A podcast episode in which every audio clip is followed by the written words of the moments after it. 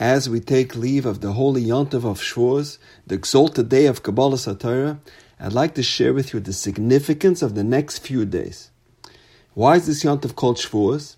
Shavuos means weeks, and the week after Shavuos is still part of Shavuos. The Torah says, Shalosh pa'amim b'ashana yirah kol zechorcha es penei Hashem. This is the mitzvah of Oile Regel. Three times a year, every man is obligated to travel up to the Beis Hamikdash. V'chag ha'matzos, v'chag ha'shvuos, and v'chag ha'sukkos. And the pasuk says, "V'le'yera as penei Hashem reikam." You could not come empty-handed. You were required to bring along korbanos and sacrifice it on the mizbeach on the first day of Yontif. And if someone did not bring his korban on the first day, there was tashlum and kol shiva. He was able to bring it the following seven days.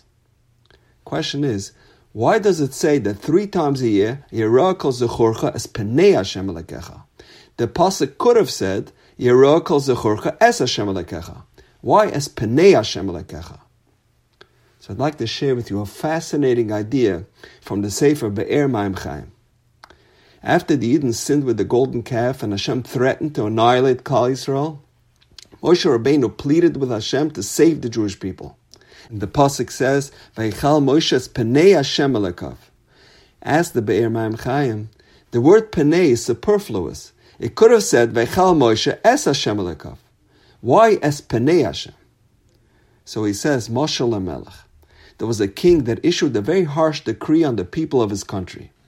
And because it was so difficult for the people to withstand this decree, the king knew they will inevitably lobby their senators and their governors to plead with the king to rescind his decree. And because of all the pressure from them and from his own chief of staff and his own advisors, he will have no choice and walk back his decree. But he had a strong desire to carry out his decree. So he told his inner circle that for the next six months, he's cutting off access to the outside world. He will not be scheduling any appointments. He's not accepting anyone into his palace. He will not be making any public appearances. No media, no cabinet members, no advisors, no press, nobody. He went into hiding. He hid in Biden's basement. And in the meantime, he sent out his henchmen to enforce his decree.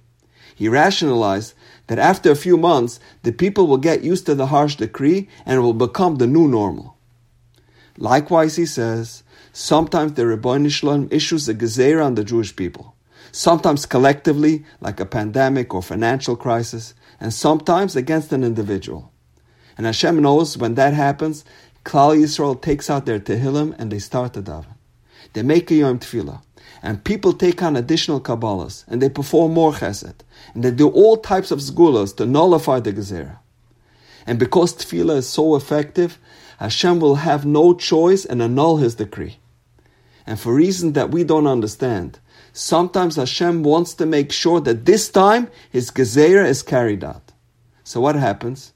V'noichi haster aster pana. The Rebbeinu Shalom Kaviyachal goes into a deep hiding. He closes all the gates of prayer. He doesn't let anyone into his inner chambers. V'anoichi haste aster panai. He hides his face. He cuts off all access. He doesn't let any tefillos penetrate the heavens until his decrees, Rahman and Islam, fulfilled. After the Cheta Egel, it was a time of Hester, a time of deep concealment. So the pasuk says that Moshe pleaded with Hashem, "Vayichal Moshe es penei Hashem elakav." He begged Hashem not to conceal his face, not to go into hiding and carry out his harsh decree against Klal Yisrael. And ultimately, he was successful in rescuing Klal Yisrael from oblivion. And perhaps with this incredible idea, we can understand the significance of the next few days. There are three times a year when the Rebbeinu Shalom cannot go into hiding. The week of Sukkot, the week of Pesach, and the day of Shavuos, and the week after Shavuos. As the Gemara says, Tashlumen Kol Shiva. The week after Shavuos is still an extension of Shavuos. Some people even have the custom not to say Tachanun this week, as this is still part of Shavuos.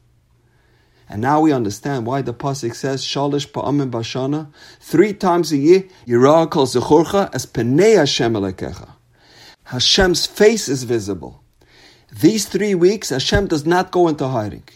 The Gemara says in Sechtes Chagiga, Yirah kol zechorcha, kederech sheba lirois, kach ba lirois. In the same manner, you arrived at the Beis Hamikdash with two eyes to see Kaviyachal the Rabbi Shalom. Similarly, the Rabbi Shalom is there to see you b'shtei einav. Hashem is looking at us Kaviyachal with both of his eyes. Hashem is visible to us. He's available. He does not go into hiding during these days. These next few days are an auspicious time to ask for anything we need. Hashem is receptive to our tefillahs. He's waiting to fulfill our requests. And now, we know. Have a wonderful day.